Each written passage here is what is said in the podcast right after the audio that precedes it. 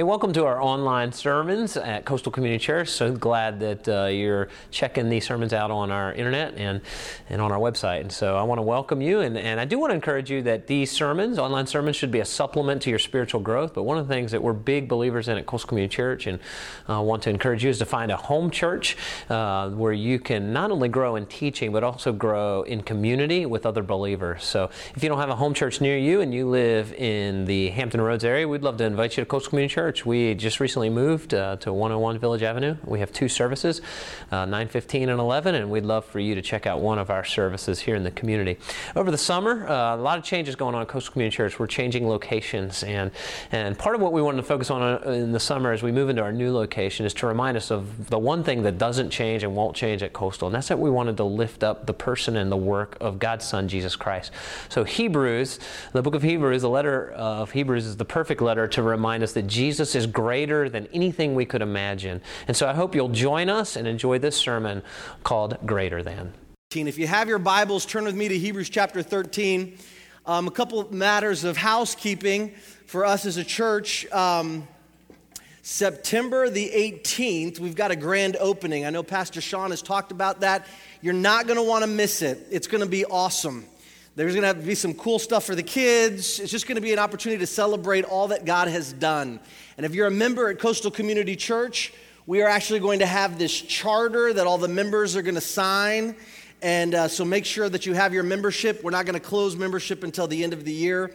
And that way, anybody that wants to sign the charter, we're going to hang it in the lobby and seal it like a time capsule or something cool like that. So you definitely want to be a part of that. It's going to be great. And uh, one other order of housekeeping the Apostle John is the one who wrote Revelation, not the Apostle Paul, for some of you that maybe missed that. Um, but if you have your Bibles, Hebrews 13, we're going to get into um, this, this look. We're talking about greater than, and uh, the Hebrew series has been great. And now we're getting into the practical application that the writer of Hebrews writes to us. And it's the idea that we're in part of this unshakable kingdom in Hebrews 13. And this week we're looking at that he's, God is greater or Christ is greater than our rebellion. And here's the deal we're going to look at rebellion today and we're going to look at what the, the Bible wants to teach us. And my prayer is that it would reveal some things in your life here from the passage of Hebrews. So let's look at Hebrews chapter 13, verses 7 through 9. And this is what it says Remember your leaders who first taught you the Word of God. Think of all the good that has come from their lives and trust the Lord as they do. Verse 8 Jesus Christ is the same yesterday, today, and forever. So do not be attracted by strange new ideas. Your spiritual strength comes from God's special favor, not from ceremonial ritual rules about food which don't help those who follow them. All right, now skip down to verse 17. He, he, he, talks about this idea of leadership and following the leaders, and then he talks about it again in verse 17 through 19. Verse 17 Obey your spiritual leaders and do what they say. Their work is to watch over your souls, and they know they are accountable to God. Give them reason to do this joyfully and not with sorrow. That would certainly not be for your benefit. Verse 18 Pray for us, for our conscience is clear and we want to live honorably in everything we do. I especially need your prayers right now so that I can come back to you soon. Let's pray. Precious Father, teach us your word. We know that all truth is from you, God. And we ask, Lord God, that you would teach us your truth. We ask, Lord God, that you would use the Word of God through the power of the Holy Spirit like a sword, and that you would divide between the soul and the spirit and the bone and the marrow. You would change us and transform us to be more like your Son, Jesus Christ. We thank you for your Son, Jesus. We thank you that he died on the cross and three days later rose from the dead. And we ask, Lord God, that you would change us and transform us. Lord God, embolden us and empower us today, Lord God. And as always, Lord God, let the words of my mouth and the meditations of my heart be acceptable in your sight. O Lord, my strength and my Redeemer. It's in Jesus' name we pray. Amen. Greater than our rebellion. We're going to look at rebellion here. And what's interesting is when I was a child, I have, I have three brothers. I have an older brother and two younger twin brothers. And um, so there were four boys, and uh, most of you are saying, poor mom. Um, and, uh, but my dad was in the Marine Corps, so it was okay. And he would discipline us. This was be kind of before, like, you know, timeouts and stuff like that. Timeout meant you're going to get a whooping.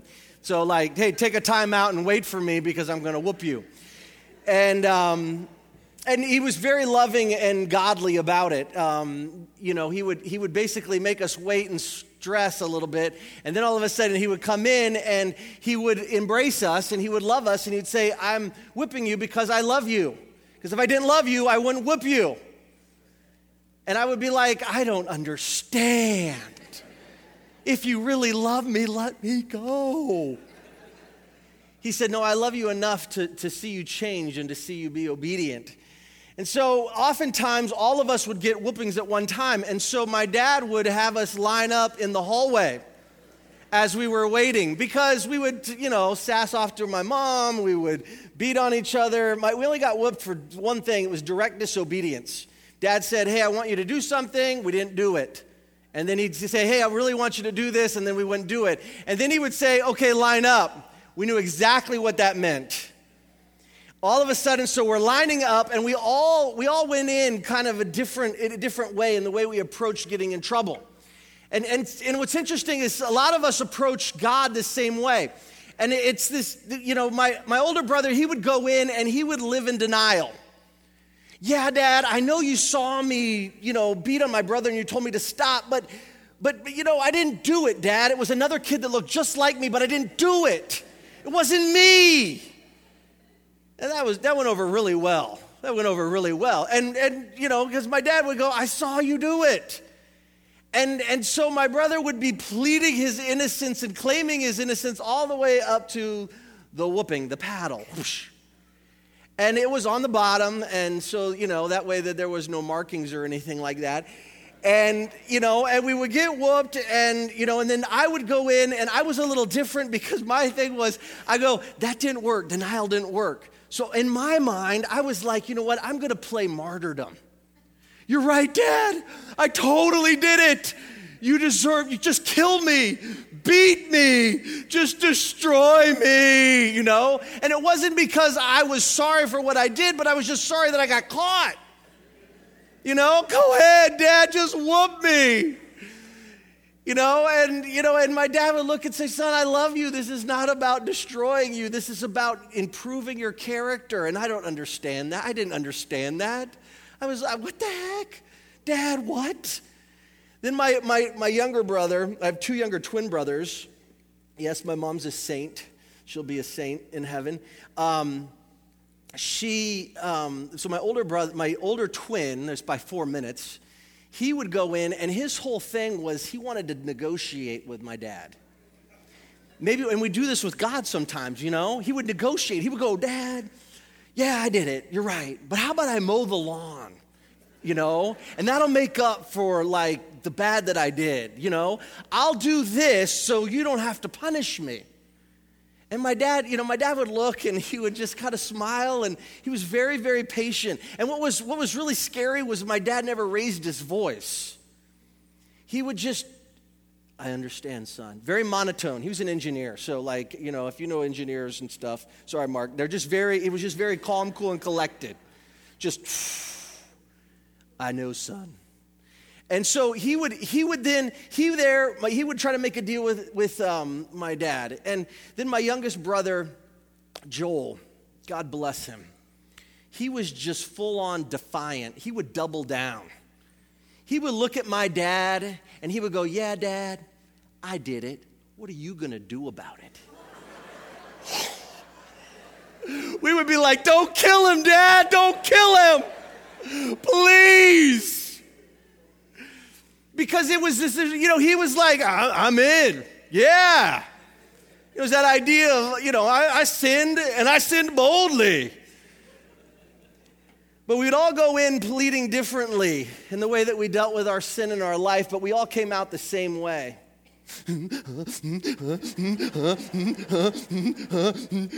you know, your turn. And then my dad would take us in his arms and he would hug us and he would love us and he would tell us that he loved us. And he would embrace us and then he would pray for us. And then he would have us pray. And and, and that, that was, that was in, interesting because he would communicate that there is a spiritual process of discipline. And, and I don't know, maybe some of you guys did not have that kind of uh, discipline growing up, but it was interesting. And, and remember in Hebrews 12, the Bible says the Lord loves those whom he disciplines. And one of the things that the Lord does to get our attention is, is he wants to deal with something in our life, and it's the sin of rebellion. And, and a lot of times, I think when we look at rebellion, we think, well, we're not rebellious. But the reality is, everyone has rebellion in them. Rebellion, let me define it for you. Rebellion is the action or process of resisting authority, control, or convention. The reality is that all rebellion is against God. There is no rebellion that is not against God. There's three types of rebellion. And in 1 Samuel chapter 15, verse 23, the, uh, the prophet Samuel is communicating to King Saul, and he looks and he says, You have been rebellious, and rebellion is as the sin of witchcraft. Like, this is the absolute, rebellion is the worst. But there's three types of rebellion that I want to kind of pull out. The first one is this is personal rebellion. This is rebellion against how God made me. See, God made us and created us for a specific plan and purpose. And sometimes we look in the mirror and we don't like what we see and we don't like what God did. You know, Isaiah talks about this in Isaiah chapter 45. It says, Shall the potter, shall the clay say to the potter, Why did you make me this way? He doesn't have any hands. You know, it's this idea that God made me for a specific plan and purpose, and He has something for me to do. He's got a plan and a purpose for each one of your lives, and He created you for that. And it might be because, and it might be shown that plan and purpose might be not through your success, but sometimes through your failure or it might come through your hardship. But there's this personal rebellion. And, and, and, a great biblical example is Jonah. God had created Jonah to go and preach to the Ninevites. And Jonah goes, I am going to rebel against you, God, and what you have made me for, and I'm going to go in the opposite direction.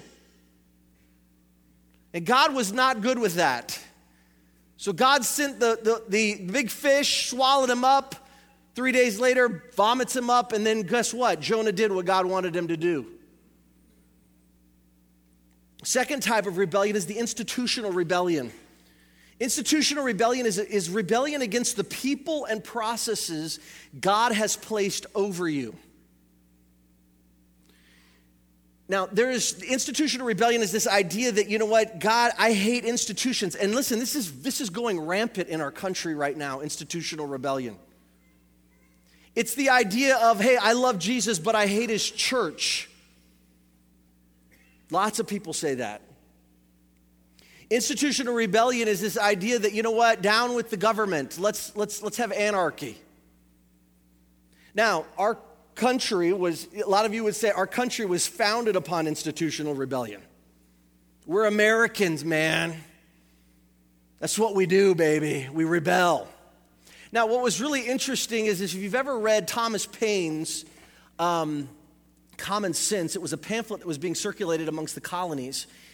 The, the rebellion that existed was justified in their minds based upon the fact that the King of England had set himself up over the church. And so their rebellion, most of the rebellion that was taking place, not all of it, but probably not even most of it, but the leaders, the leaders justified their rebellion in their mind was because he was placing himself over God. And so in their minds, they were thinking, we ought to obey God rather than man. And so their institutional rebellion was, was, more, was not really rebellion in their mind. Their conscience were clear because the King of England had placed himself over the church of Jesus Christ and over God himself. And so therefore they rebelled and not in a it, and so here's the deal history god god will tell us what, what, what was what was the right response. And some would say, hey, this was a godly thing. Some would say this was an ungodly thing. But the reality is, read, read Common Sense by Thomas Paine if you, if you really want to go further on that. But institution or rebellion really is, and, and let me give you the example. The biblical example is King Saul. God had set up practices on how to do sacrifices, and that it was supposed to be done by a priest. And King Saul was waiting for Samuel, and all the armies there, and they're about to go fight in this battle. And they're waiting for Samuel to come to do the sacrifice. And Saul short changes it. He, he takes the shortcut. He, he says, Give me the sacrifice, I'll do it myself. And he rebelled against God's systems and an institution of the priesthood that God had set up. He had rebelled against that so that he could do it himself. So, institutional rebellion is a great example. Uh, King Saul is a great example of institutional rebellion. Let me, let me comment back first to personal rebellion. Personal rebellion leads to anger. If you're living in personal rebellion, you are an angry person. If you struggle with, with, with, with anger in your life, the result is there's probably some sort of personal rebellion. That God made you a certain way for a specific purpose, and the anger is what comes from that. Have you ever met somebody that's just angry? They're angry all the time about everything. And the reality is, is because they're rebelling against how God made them and what He made them for. Institutional rebellion leads to fear. You live in fear of the institution. You live in fear of the leaders. You live in fear. There's this fear that somehow they're going to control you or they're going to change you or they're going to beat you down. And so you live in fear. There's this fear. And then the last one is supreme rebellion, and, re- and this is rebellion against God and his laws. And this leads to discontentment. And if you weren't here last week, you need to listen to Pastor Sean's message on contentment. It was fantastic. One of the best messages I've ever heard on contentment. But supreme rebellion is basically rebelling against God Himself. You're looking at God and saying, No, God, you don't know best and his laws or his word. And this leads to discontentment. I'll give you a couple biblical examples. The first one is Lucifer himself. If you read Isaiah, you see that Lucifer looked and said, I will place myself above God. I will do these things. I will be worshiped. I will be God himself. Another great biblical example is the children of Israel where Moses is up at Mount Sinai and the children of Israel are waiting on him. And they're waiting and waiting, and, they're, and basically they just said, Hey, Aaron, make us a golden calf so that we can see the God, and we'll make him our God, and we'll worship him. And they rebelled against God himself. That God had, had they crossed the Red Sea. And all of a sudden they're like, man, has, what have you done for me lately, God? Let's make a golden calf and let's worship this. This is the God that delivered us from Egypt.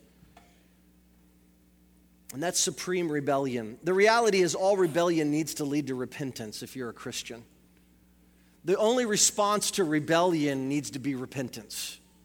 Now, why did I set this up? Because here the writer of Hebrews is talking about rebellion. And this is what he says He says, Remember your leaders who first taught you the word of God. This is verse 7. And so, if you're taking notes, the kingdom actions for the church towards their leaders. If you've got a problem with the leadership of the church, you have several options.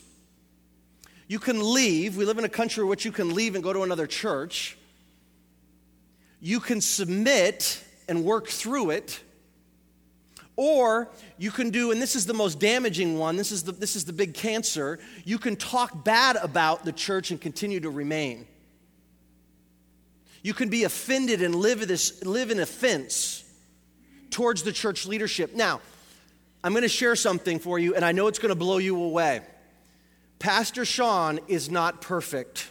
I know, I know, I know some of you think he is. He's not. I'm going to share something else. It's going to blow you away. Our elders are not perfect. I know. I know. Some of you would say, I don't even know who our elders are. Well, let me give you their names. Some of them are actually here. I'm looking at one of them, Jimmy Martin. He's one of our elders. Wayne Drury's one of our elders. Lamont Preston is another. And John Lindstrom is the final elder. We have elders. And guess what? We go into meetings and we submit to them. And we submit to our pastor. He's also one of our elders. But it's this idea that the kingdom actions for the church towards their leaders. The, the writer of Hebrews is basically saying there is actions that need to be taken towards your leaders. And here are the actions. If you're a person of the kingdom, if you've invited Christ into your life, then the response to the church leaders needs to be this. And that's what he's teaching us right now. That's what they're teaching us. The first one is this remember your leaders who taught you the word of God. Now 2 Timothy 3:16 is the idea is that all scripture is given by inspiration of God and is profitable for doctrine, for correction, for reproof, so that the person of God can be perfect or holy. It's this idea that we've got to remember the leaders who taught us the Word of God. We've got to remember that, that, that taking care of your elders and pastors and their families we have to do something in the process of taking care of our leaders. We have to look to our elders and our, our pastor, and we've got to remember who taught us the Word of God. Pastor Sean spends hours upon hours upon hours studying the Word of God so that he can present it to us in a way that which we can understand and it can become part of our lives so that our lives can be transformed to be more like Jesus Christ. Second, how are the kingdom actions towards their leaders is to imitate what the writer of Hebrews says. Think of all the good that has come from their lives.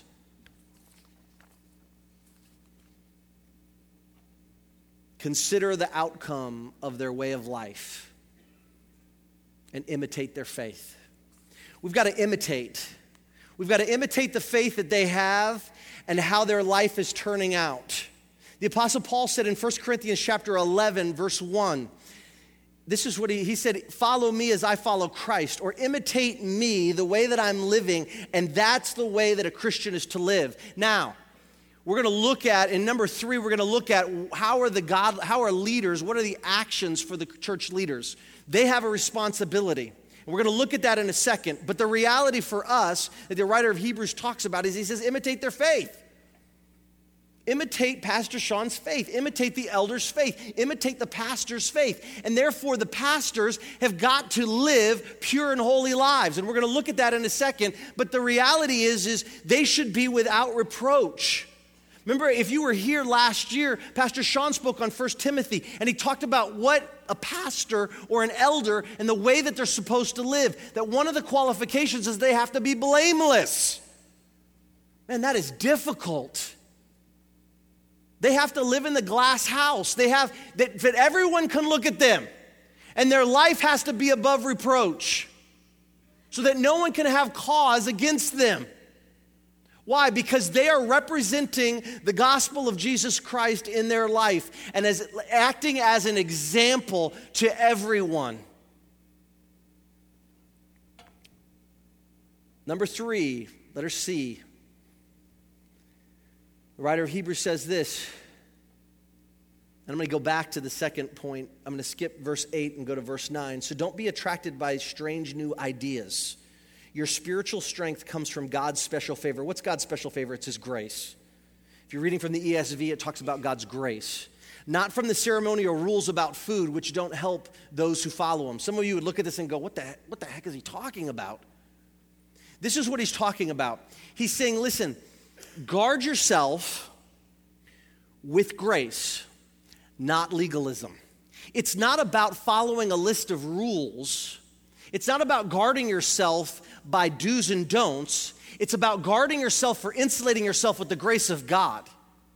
Because grace always demands more, never less. See, rules are real easy. If I do this and I do this, then I'm right. But grace takes the magnifying glass not on the outside, uh, external actions, but on the internal heart. See, if I just follow the rules, the reality is this you don't know why I'm following the rules. Grace looks at the internal. It's like little Billy, you know, that, you know, he, the dad says, Hey, sit down, Billy. Billy sits down and he goes, I might be sitting down on the outside, but I'm standing up on the inside. I said that one time to my dad. It didn't go over very well.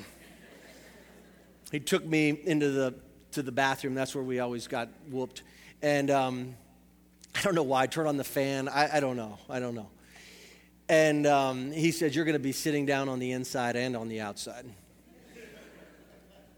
Hmm, hmm, okay, Dad. Hmm, Why? Because here's the deal God was more concerned about, God's more concerned about our hearts. See, so often we guard ourselves and think, well, if I just do this and I don't do this, then God will be pleased with me. The reality is, no. The way that we guard ourselves is with the grace of God. Ephesians 2 8 and 9. It's for by grace you've been saved through faith. It's not of works, so that no one can boast. See, the same grace that saves us is the same grace that keeps us and guards us and protects us. And it's that grace of God that every time we fail, we get to fall down in short account and say, God, please forgive me. And the same grace that saved us is the same grace that forgives us. And you might be here today and you might be thinking, man, I have, man, I've definitely not been living the way God wants me to live. Well, there's grace.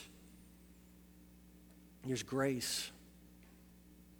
The fourth thing that the Bible tells us here in Hebrews chapter 13 is this it says, Obey and submit to the authority of the church. Now look at verse 17. Obey your spiritual leaders and do what they say. This is the hard one. This is a really hard one. Because for me to obey and submit to the authority of the church leaders means that they're not God, they're not perfect. Why in the world would the writer of Hebrews tell us that? Why in the world? Because here's the deal the kingdom of God is set up by God. And He's the one that raises up and installs leaders, and He's the one that removes leaders. It's not by happenstance that a leader is brought into place. No, the reality is, is that God, in his sovereignty, in his greatness, in his kingship over us, people of his kingdom, wants us to submit to the authority that God has placed over us in our church leaders. Have your Bibles, turn over to Romans chapter 13. I want to look at several passages of Scripture because this is important, because this slaps in the face of our personal rebellion, our institutional rebellion, and our supreme rebellion. Romans chapter 13, verse 1. It says this Obey the government. I'm listening to you guys turn, so I'll wait.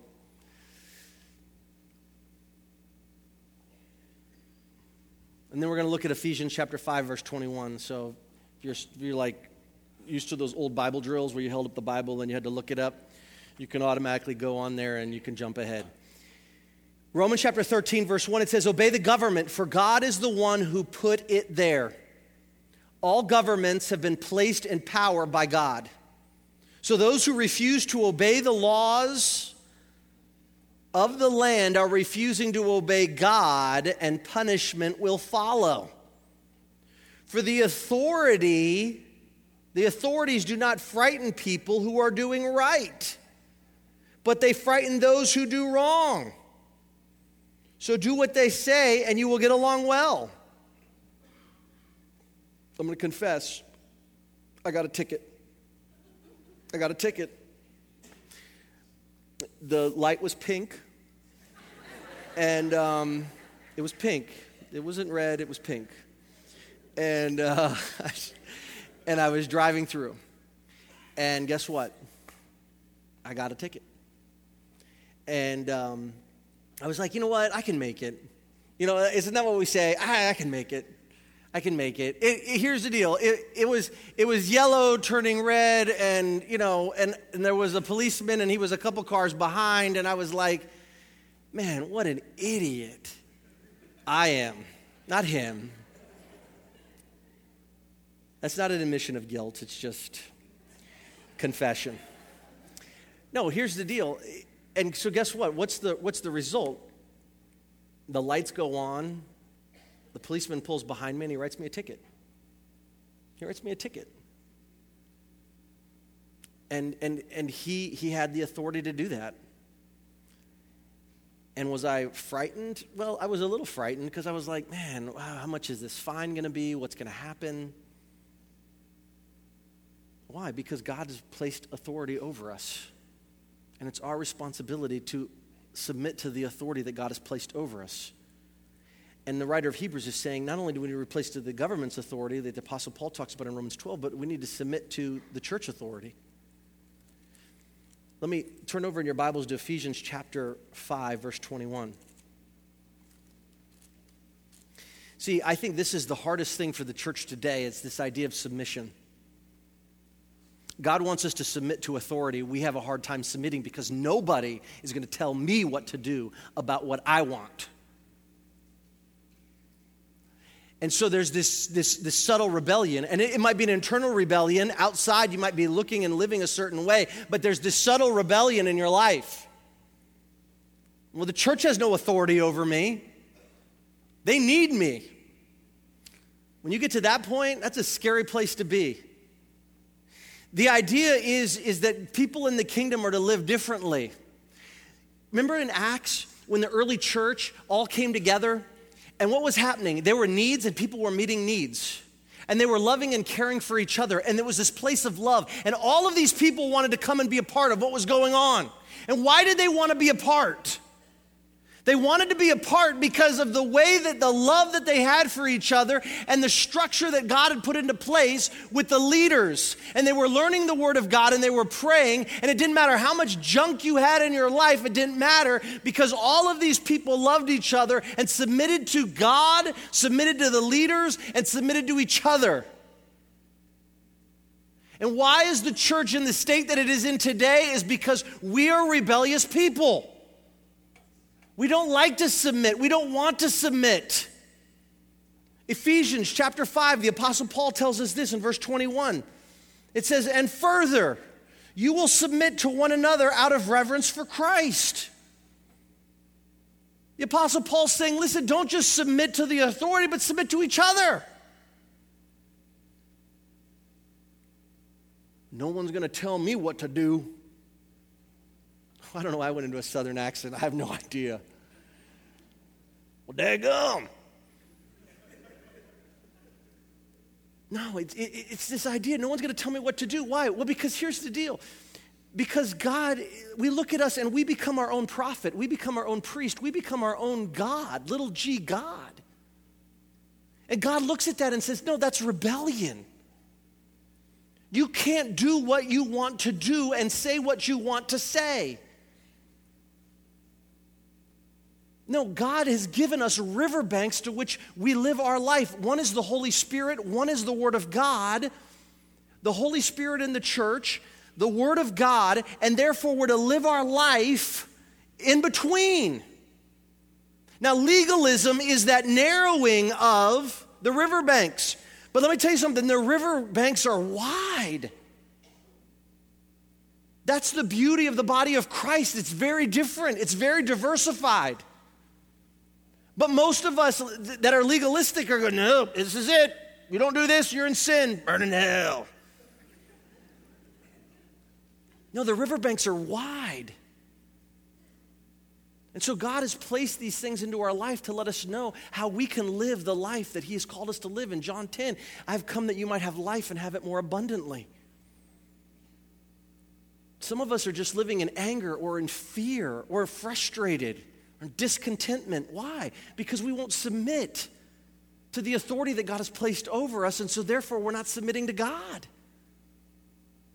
Because it's God that put the authority over us. This is the hardest thing. Because we rationalize it in our heads. You can read 1 Peter 2, you got 1 Peter 2 15, 2 13. For the Lord's sake, submit to all human authority, whether the king as head of state. Go to the next one. In the same way, you are you who are younger must accept the authority of the elders and all of you. Dress yourselves in humility as you relate to one another. For God opposes the proud, but gives grace to the humble. Listen, this is all over Scripture. I'm not telling you something that's some random verse out of nowhere. We're to live in submission to God. This is hard. This is difficult, especially for us because we're Americans. But God says to obey and to submit to the authority of the church. Next thing that he says here, keep reading, it says this pray for your church leaders. Go back to Hebrews chapter 13. Look at verse 18 and 19. Pray for us, for our conscience is clear, and we want to live honorably in everything we do. I especially need your prayers right now so that I can come back to you soon. What's our attitude? What's our actions towards church leaders? Not only are we to remember them, imitate them, guard, our, guard them, guard yourself and guard them with grace, not legalism. Because here's the deal a lot of times you, you have a legalistic perspective and you think that everyone should fit within that. Now, I'll make allowances according to what the Word of God says for your legalism, because the Bible talks about us making allowances for that, but the idea is you need to be gracious, not legalistic. What's the other response? To obey and submit, and finally to pray for your church leaders. I can't tell you this past year of how many Christian leaders have fallen. And I really believe it's because the idea of, I don't, I don't think the church is praying for their leaders. And so the writer of Hebrews is saying, please pray for us. And there's two things that he's asking them to pray for. He's praying that they have a clear conscience and praying that they act honorably in all things. That's the word that's wording from the ESV. The ESV says, pray that we would act honorably in all things.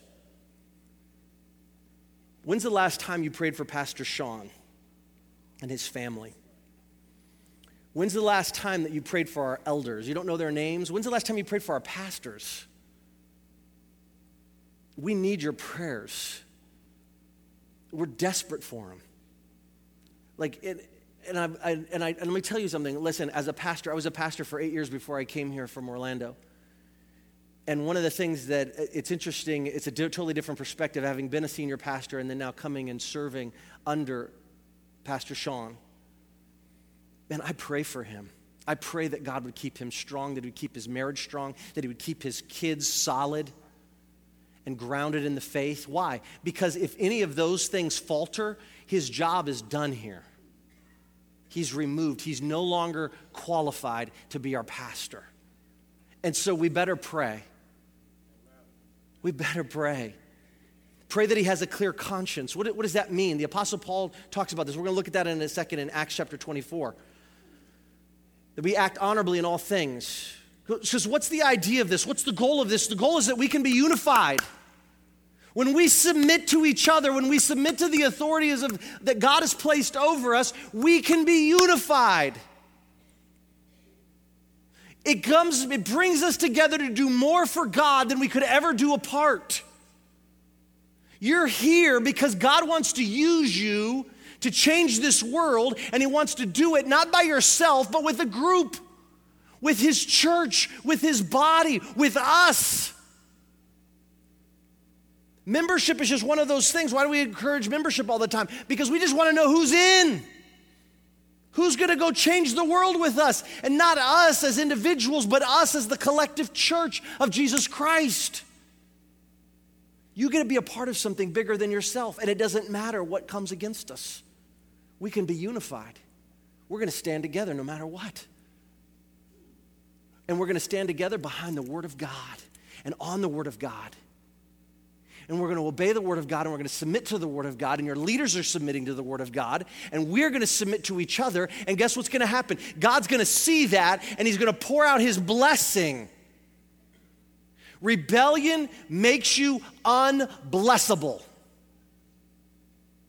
If you have rebellion in your heart towards your church, towards authorities, you are unblessable. God cannot bless sin. And some of us are walking around going, I want to be blessed, I want to be blessed, I want to be blessed. And there's rebellion in your heart towards your pastor, towards your leaders, towards your government. And you're unblessable. And you're like, what's going on? God's got it messed up. God's wrong. God's forsaken me. When the real issue is look in the mirror and ask God, God, search me, oh God, and know my hearts and see if there be any wicked way in me. See if there's any rebellion in me. The writer of Hebrews then transitions. Go back to verse 8. It almost doesn't fit. It's almost in the middle of the passage because in the middle of it, he's talking about your leaders. And then he goes into verse 8 and he says, Jesus Christ is the same yesterday, today, and forever. Why in the world is that in there? That doesn't make any sense. He's talking about submitting to your leaders. He's talking about not being attracted to new, strange ideas, God's grace. And all of a sudden, he puts this verse right in the middle. And this is significant because G- King Jesus is the unchangeable God. Why is this verse there? Is because here's the, here's the beauty of this passage leaders change, situations change, circumstances change, everything changes, the world changes, whether it be good or whether it be bad. It creates huge insecurity and huge instability, especially if you have a wicked leader. But the writer of Hebrews reminds us that Jesus doesn't change. That he's the same yesterday, today, and forever. That, that this, this means that his promises don't change, they're the same. That the salvation that you received is still effective, and nobody can touch that. It's the fact that, that his, his salvation is the same, that he, knew no, that he that knew no sin became sin for us, that we might be the righteousness of God, that Christ has saved us. So, therefore, we can be confident. What can man do to us? If God be for us, who could be against us? Jesus Christ is the same yesterday, today, and forever. I can be confident.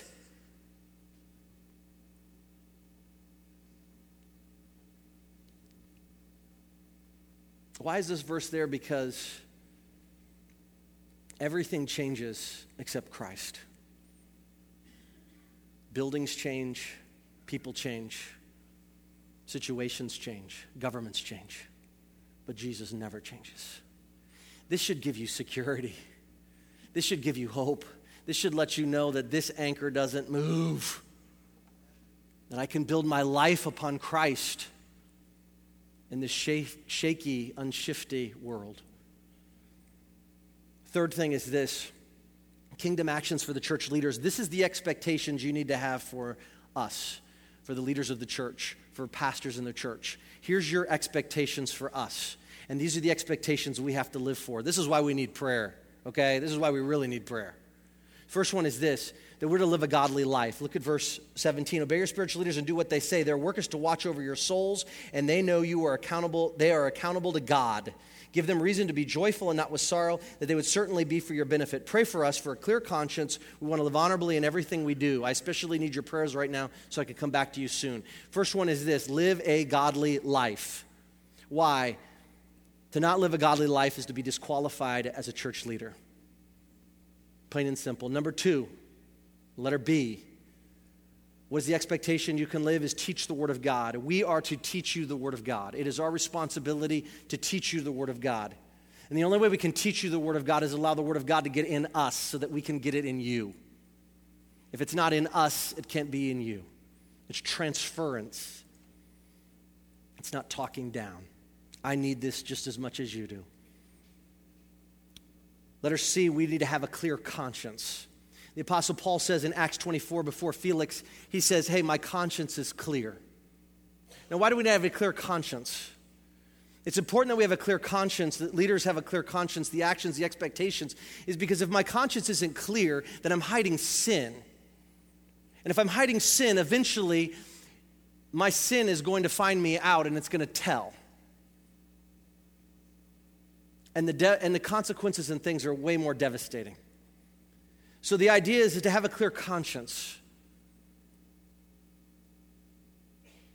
Letter D, act honorably in all things, that we need to act honorably in everything.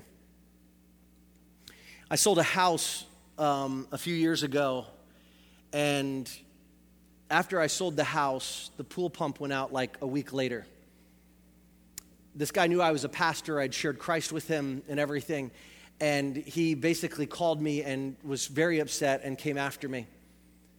And I prayed long and hard, and my first response was, You bought it, you probably broke it. It's yours. That was my response. And then I realized something else that's not blameless living. I've got to do better than that. And so I paid the $360 to go have the pool pump replaced. And I said, You know what? I'm so sorry. This was after about a week of wrestling with God, going, No! And looking to do the right thing and not, don't go, Oh, wow, man, what a godly guy. No, the reality was it was hard. But I wanted to live honorably in all things. It's what God has called me to do. And if I'm going to be a pastor, one of your pastors, I need to live honorably in everything that I do. And so, what's the response? The response is that we can be leaders or followers in this church. You can live a godly life, teach the word of God, have a clear conscience, and act honorably in all things. That's the expectation for your church leaders. So recognize that this, if you're living this way, you should be a leader in our church. And if you're just sitting on the sidelines, it's time to get off the sidelines and get in the game. I heard an old preacher say, Get off your blessed assurance and get going.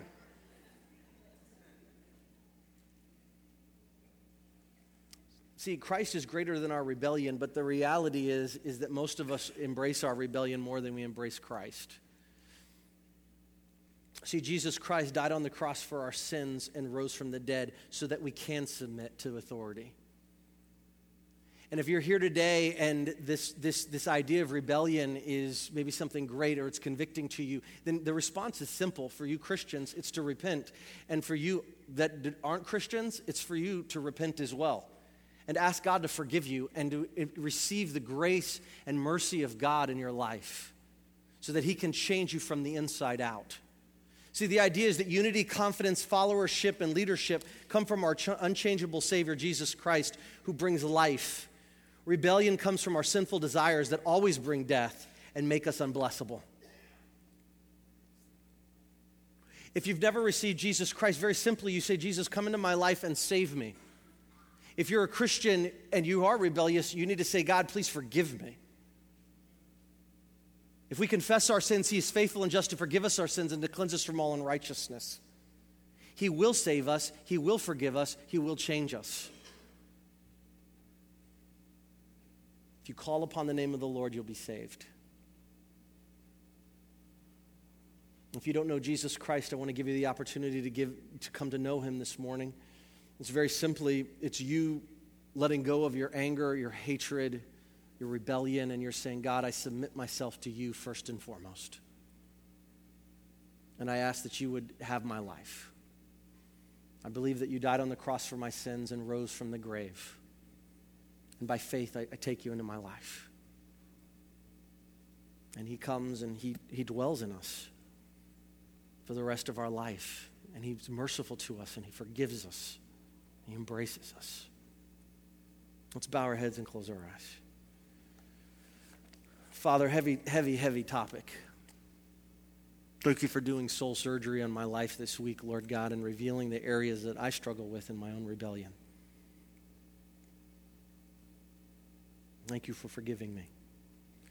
I pray for those that are struggling against rebellion against Coastal Community Church. I pray, Lord God, that you would convict them and they would repent and they would submit to the authority of your word, of you, of your church.